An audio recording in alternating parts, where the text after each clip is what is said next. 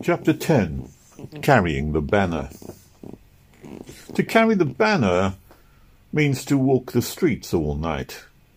And I, with the figurative emblem hoisted, went out to see what I could see. Men and women walk the streets at night all over this great city, but I selected the West End, making Leicester Square my base and scouting about from the Thames embankment to Hyde Park. The rain was falling heavily when the theatres let out, and the brilliant throng which poured from the places of amusement was hard put to find cabs.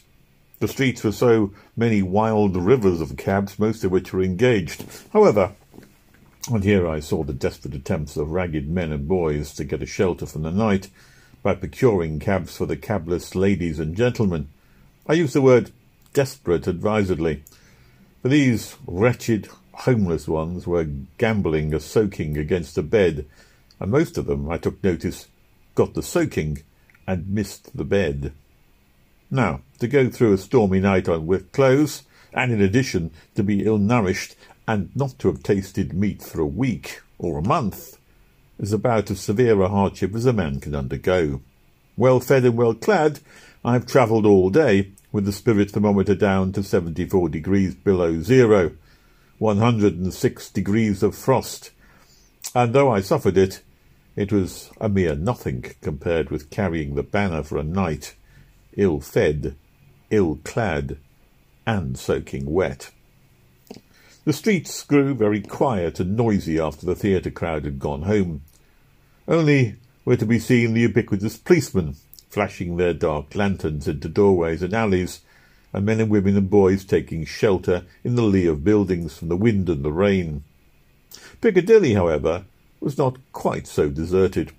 Its pavements were brightened by well-dressed women without escort, and there was more life and action than anywhere else, due to the process of finding escort. But by three o'clock the last of them had vanished, and it was indeed lonely.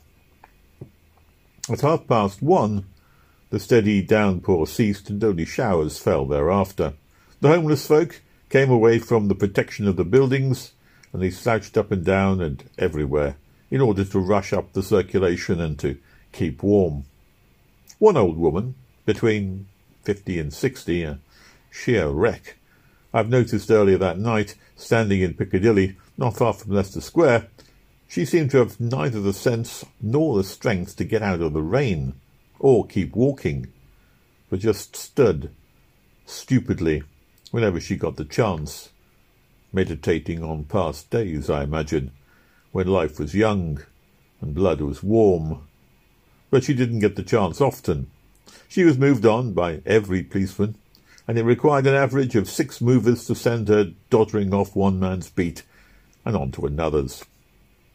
By three o'clock she had progressed as far as St James's Street, and as the clocks were striking four, I saw her sleeping soundly against the iron railings of Green Park. A brisk shower was falling at the time, and she must have been drenched to the skin. Now, said I, at one o'clock to myself, consider that you are a poor young man, penniless in London town, and that tomorrow you must look for work. It's necessary, therefore, that you get some sleep in order that you may have some strength to look for work and to do work in case you find it. So I sat down on the stone steps of a building. Five minutes later, a policeman was looking at me. My eyes were wide open, so he only grunted and passed on. Ten minutes later, my head was on my knees and I was dozing, and the same policeman was saying roughly, Here, you, get out of that. I got. Unlike the old woman, I continued to get. For every time I dozed, a policeman was there to rout me out along the way again.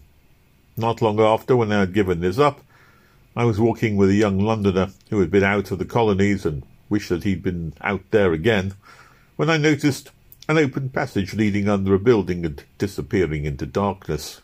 A low iron gate barred the entrance. Come on, I said. Let's climb over and get a good sleep. What? he answered, recalling to me. And get running for three months. Blind me if I do. Later on, I was passing Hyde Park with a young boy of fourteen or fifteen, a most wretched-looking youth, gaunt and hollow-eyed and sick. Let's get over the fence, I proposed, and crawl into the shrubbery for sleep. The bobbies couldn't find us there. No fear, he answered. There's the park guardians. They'd run you in for six months. Times have changed, alas. When I was a youngster, I used to read of homeless boys sleeping in doorways. Already the thing has become a tradition. As a stock situation, it will doubtless linger in literature for a century to come, but as a cold fact, it has ceased to be. Here are the doorways, and here are the boys, but happy conjunctions are no longer affected. The doorways remain empty, and the boys keep awake and carry the banner. I was down under the arches, grumbled another young fellow. And by the arches he meant the shore arches where begin the bridges that span the Thames. I was down under the arches when I was trying to hardest and a, a bobby comes in and chases me out and I come back and he comes too and he says, What you doing here? And out I goes.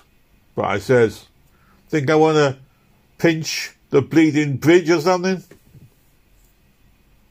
Among those who carry the banner, Green Park has the reputation of opening its gates earlier than the other parks, and at quarter past four in the morning, I and many others entered Green Park. It was raining again, but they were worn out with a night's walking, and they were down on the benches and asleep at once. Many of the men stretched out full length on the dripping wet grass, and with the rain steadily falling upon them, were sleeping the sleep of exhaustion. And now I wish to criticize the powers that be. They are the powers, and therefore they may decree whatever they please. So I make bold only to criticize the ridiculousness of their decrees. All night long they make the homeless ones walk up and down. They drive them out of doors and passages, and they lock them out of parks. The evident intention of all of this is to deprive them of sleep. Well and good. The powers that be, yes, they have the power to deprive them of sleep, or anything else for that matter, but why under the sun do they open the gates of the parks at five o'clock in the morning and let the homeless ones go inside and sleep? Why not? If it's their intention to deprive them of sleep, why do they let them sleep after five in the morning? And if it's not their intention to deprive them of sleep, why don't they let them sleep earlier in the night? In this conviction, I will say that I came by Green Park that same day, at one in the afternoon, and I counted scores of ragged wretches asleep in the grass. It was Sunday afternoon. The sun was fitfully appearing, and the well-dressed West Enders, with their wives and progeny, were out by the thousands taking the air. It was not a pleasant sight for them, those horrible, unkempt, sleeping vagabonds, while the vagabonds themselves, I know, would rather have done their sleeping the night before. And so, dear, soft people, should you ever visit London town and see these men asleep on the benches and in the grass, please do not think that they are lazy creatures preferring sleep to work. Know that the powers that be have kept them walking all night long, and that in the day they have nowhere else to sleep.